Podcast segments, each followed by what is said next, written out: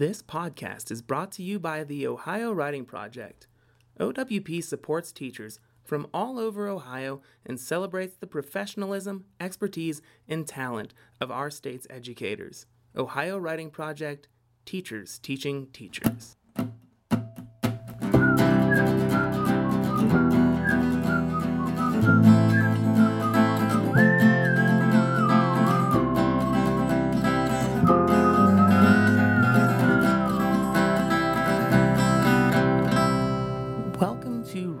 Answers, a production of the Ohio Writing Project. I am Noah Waspy, and today I'm going to bring you another episode in our What's Working series. Today I'm going to talk with Ivana Farrar, a third year teacher out of Trotwood, Ohio. But first, a poem. This is an English translation of Ode to the Enchanted Light by Pablo Neruda. Under the trees, light has dropped from the top of the sky, light like a green latticework of branches shining on every leaf, drifting down like clean white sand. A cicada sends its sawing song high into the empty air. The world is a glass overflowing with water. So, as I mentioned before, today I get to talk to Ivana Farrar, and even though she's only been teaching for three years, she is so much further ahead than I was in my third year teaching. She's so smart. And today she's going to share a really cool strategy that she's been doing with students and a really zoomed out thought process that she's uh, taken to this new way of pandemic teaching. I can't wait for you to get to know Ivana. So here it is my interview with Ivana Farrar.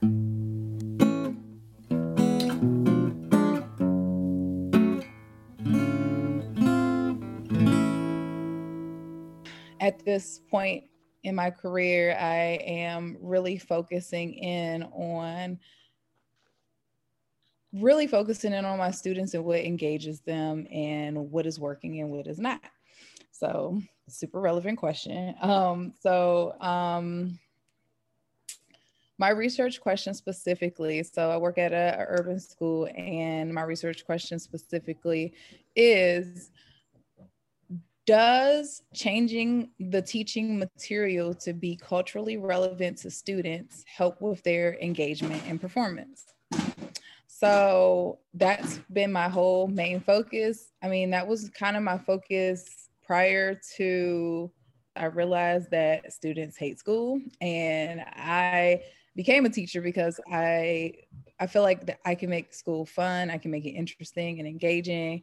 So when I started my research, I specifically wanted to center my question around how to make um, material more relevant to students because typically um, in urban schools the uh, nobody really goes out of their way to make it relevant. It's just kind of like this is what we're teaching and nobody mm-hmm. really sits down to take that time to think about okay like what are my students like? What are they interested in? Not just as teenagers but as black teenagers.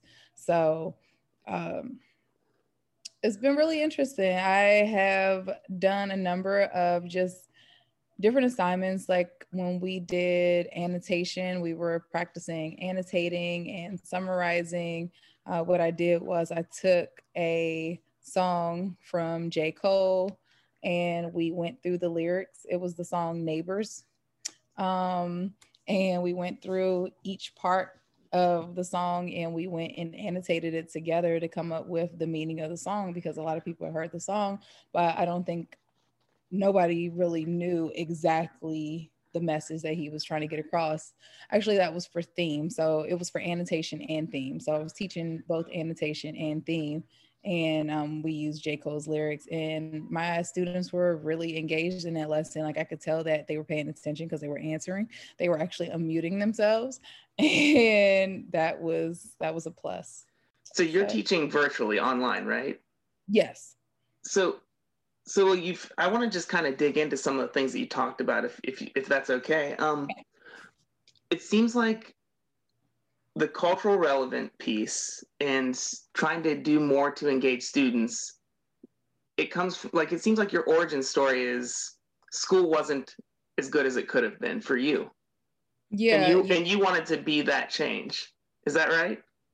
Yeah. I mean, my school was okay, but just just having just knowing that most schools aren't super focused on okay we got black kids what do black kids like like that's not that's not really a thing like it's I, I, feel like a lot of teachers make a conscious effort to make sure it's relevant to them as teenagers. But when you're teaching urban youth, and I'm reading a book called For White Folks Who Teach in the Hood and the rest of y'all too, um, it's a really, really great book. And I feel like every teacher, no matter um, what color they are, if you are teaching urban kids, that's the book that you should read. So, what other kinds of things are you doing to make the material more relevant and engaging to your students? I don't know. I try to let them have a voice in class, is just like asking them, just having conversations, just natural conversations. And um, when I talk to them, I like to tell them about my life.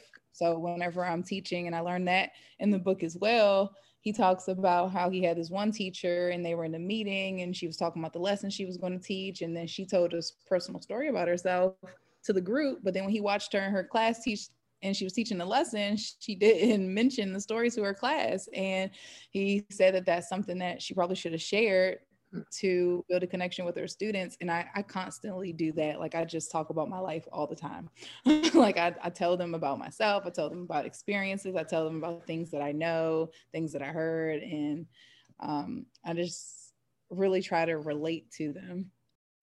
It seems like a big part of what you're saying here is it's not just about coming up with things that you think students will like because you know like as teachers get older we become less cool and we aren't like if we try to come up with a song that we think students will like as we get older it's going to be a little bit too try hard right? Yeah so it's so it seems like you're saying it's not just finding something you think will be cool. It's about building relationships so that you really know what your students like right? Yeah and that's i think that's one of the biggest things and i've um, um it's a 200 page book and i'm on page like 55 and that's one thing that's really standing out to me about the book and when i was explaining to my coworker i was just like i think what he's trying to say is it's one thing to know that your students are urban and that they come from poverty and that they experience these things. It's one thing to know it. And then there's another thing to understand it so I think that's the biggest thing. Like if you truly understand, and then we kind of went into this conversation about police officers as well. Like if police officers lived in the areas that they patrolled, they wouldn't be so, you know, biased, intentionally and unintentionally biased against these different groups of people. Because if you you know that, you know, uh, black guys like to hang out in groups with their hoods on it's not really an intimidating situation if you see it all the time but if that's not something that you see it kind of looks suspicious and then it causes all these issues and the same thing for teaching right mm-hmm. like a lot of times we don't live we may not live in the same neighborhood as mm-hmm. the students that we teach mm-hmm. and also like there are other factors that can cause us to have that implicit bias issue Mm-hmm. So, so I think that what you're saying is just so important for everyone to think about. It's important for me to think about, like getting to know the students, because so many times we uh, accidentally harm our students just because we didn't know them and didn't know where they were coming from. Yeah.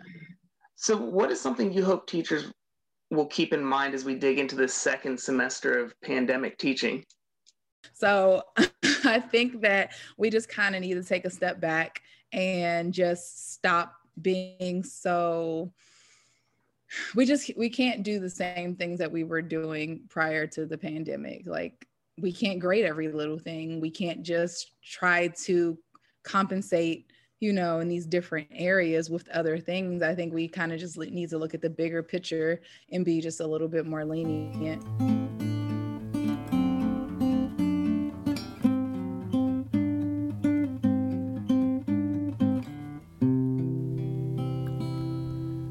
just love the way Ivana zooms in to find places in the curriculum where she can supplement the work with things that will be really engaging and connect with the kids that are in her classroom. And I also love the way she zooms out to make sure that she's thinking about what's important and what she can let go as a teacher. This is something I wish I would have had as a third year teacher, and I'm really glad I get to do this podcast so I can share it with other teachers. To find out more about the work that Ivana does, you can find her social media links in the in the show notes, and you can also find some links to how you can become more involved with the Ohio Writing Project. Above all, though, thank you for tuning in to Write Answers.